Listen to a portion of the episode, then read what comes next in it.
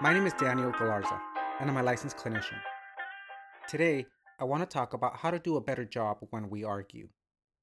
We have to face the reality that when you're in a relationship, you're going to argue.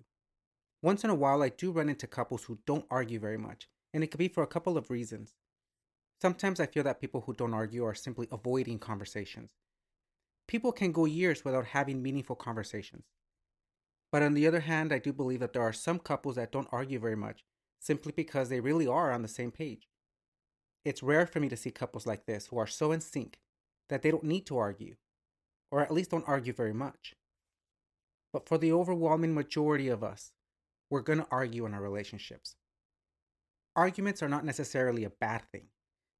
An argument is tension that has built up in the relationship, and what that tension is telling you is that something in that relationship needs to happen.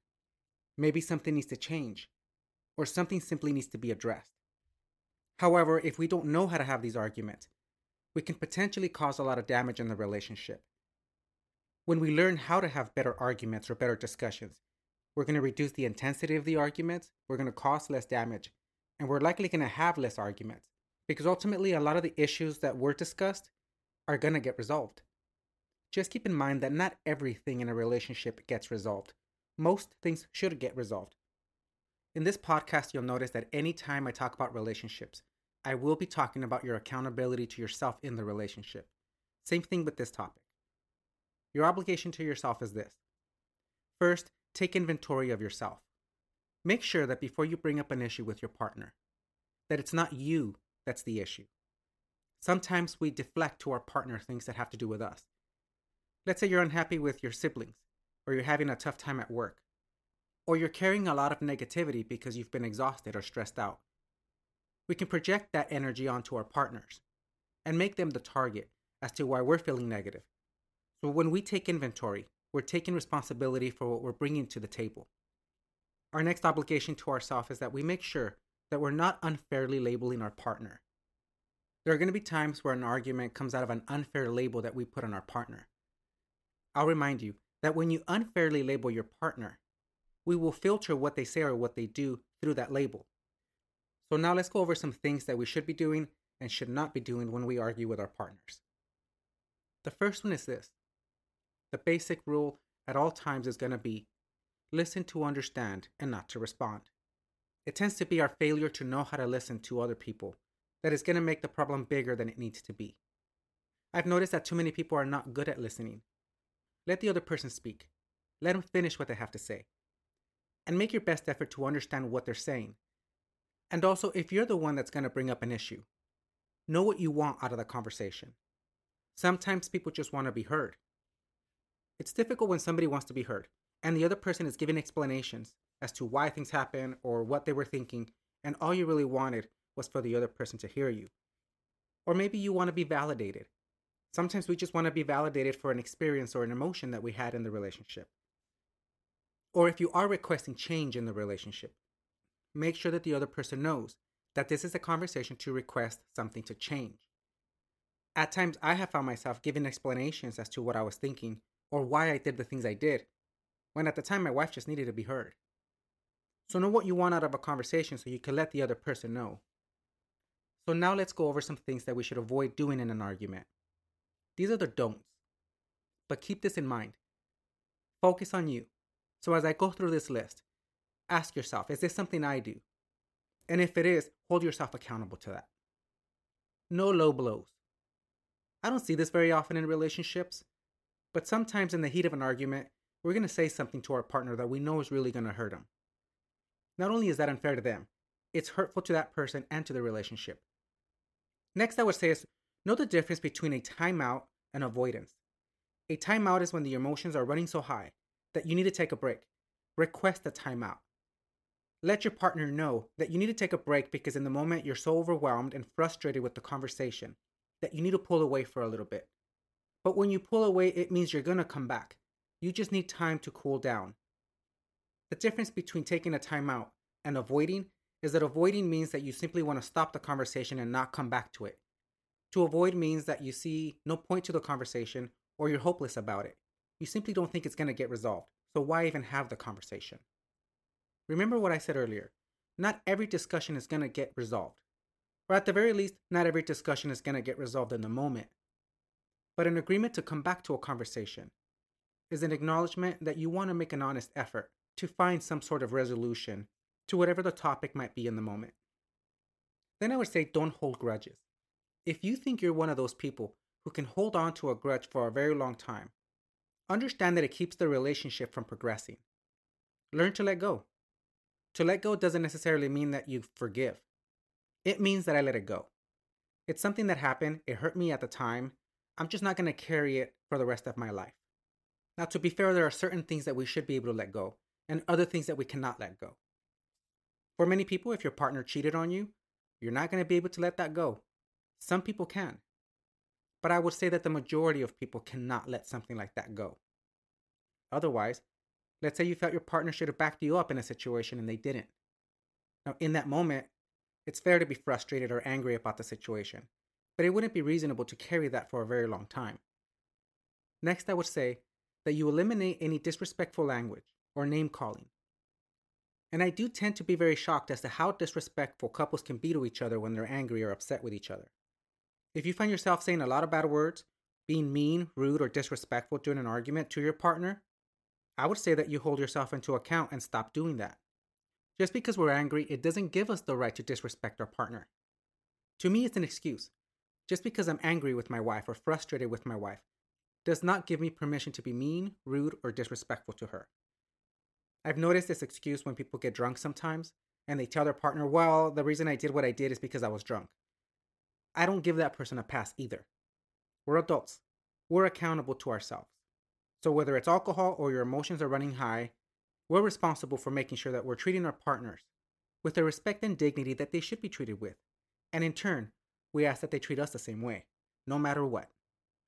So if you and your partner curse at each other when you argue, I strongly recommend that you stop doing that. The next two for me kind of go hand in hand. The first one is keep your voice down. Sometimes we don't notice how loud we get when we get frustrated. I'm guilty of that. So one of the things I've had to do is I've had to work really hard at noticing how loud I'm getting. And even when I think I'm not being loud, that doesn't mean I'm not being loud. When you keep your voice at a reasonable level, it allows the conversation to progress more effectively. Or at the very least, it keeps the conversation from escalating more than it should. And the next point would be avoid exaggerations. In the course of an argument, sometimes people tend to exaggerate their points. You never do this. You've never done this for me. You're always doing this. You don't love me. You've never loved me. If you're going to make a comment, make sure that you mean it. When we exaggerate, it makes it very difficult to understand where the truth lies. Sometimes we exaggerate for effect, and sometimes we exaggerate because in that moment, that's how intense we're feeling. But exaggerations are not fair to the situation, and in many cases are not fair to your partner. So be careful with that. The next one is no unfair threats. An unfair threat is threatening your partner with something that you have little or no intention of doing. An unfair threat is something like, I'm leaving. I can't take this anymore. When the reality is that you have no intention of leaving. It might be that in the moment you're so tired or overwhelmed that you do feel like you want to go, but you really have no intention of leaving the relationship. If you constantly find yourself threatening to leave the relationship, understand that that's a power move. A power move is a move that we make to force the other person to act in a way that we want them to act.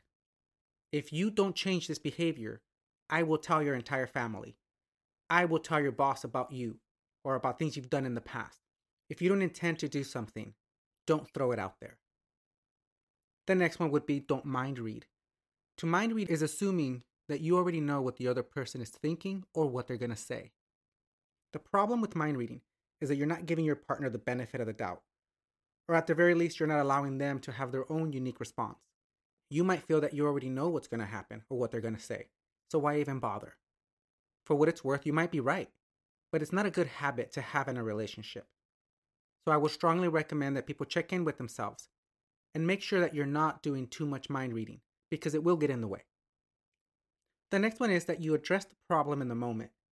This doesn't necessarily mean that we have to address every little thing that's inconvenient to us. But if there is something that is important to us, address it. Say something in the moment. This tends to be more of a problem for avoiders. An avoider will avoid a problem for so long until it builds so big that it comes out in a big moment, in a big argument. And then they repeat that pattern. Once it comes out, they go back to holding things inside. Get into the habit of saying something. Sometimes people don't say something because they're afraid of an argument. Not everything has to be an argument. So learn how to express yourself without making it an issue. Next, discuss one problem at a time. When you have an argument, it's not permission to bring up all the baggage from all the things that have happened in the relationship. Now, sometimes it is relevant to bring up stuff from the past, but not always. Sometimes we bring up stuff from the past as tools, as weapons, because at some point the argument can become a competition.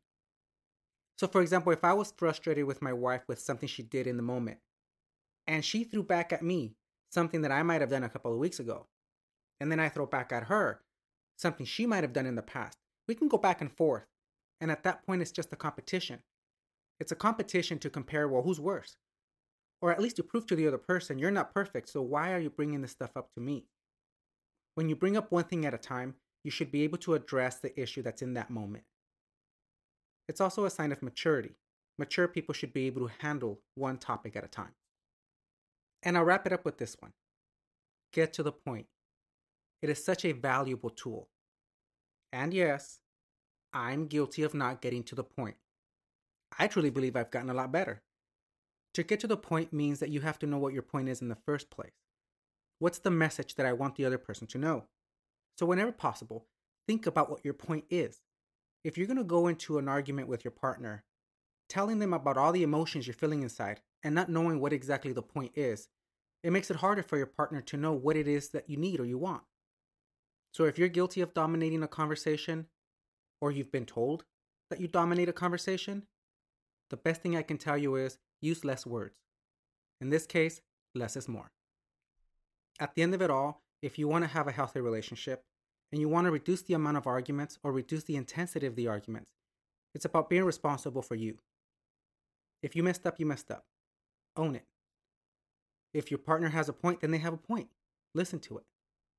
If it's a more complicated conversation, and it's not something that can be resolved in one conversation, then be okay with that.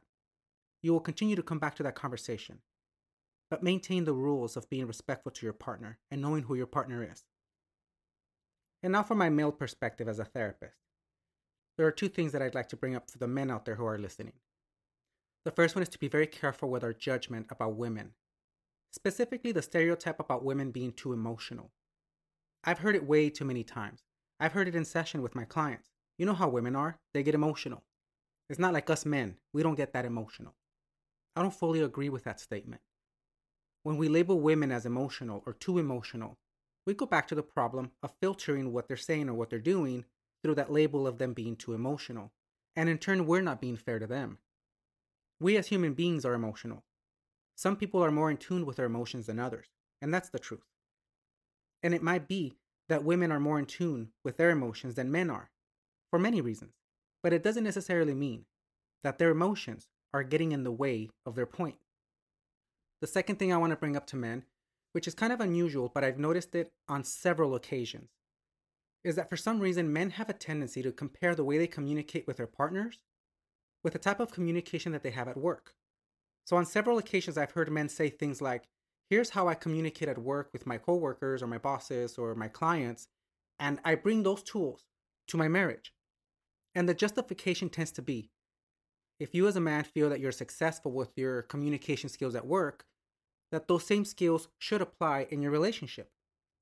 I would agree that there are certain things in communication that would apply to both, but your relationship with the people at work is completely different than your relationship with your partner at home.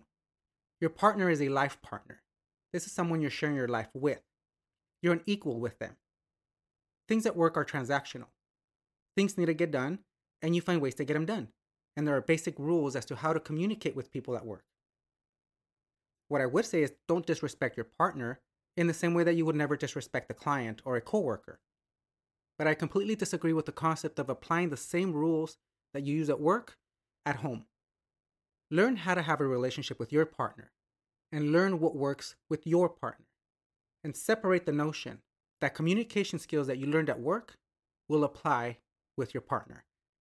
What I notice is that for some of these men that go home and apply these rules and they don't work, that they blame their partner. Something must be wrong with my partner because, after all, these rules work at my job. So why don't they work here?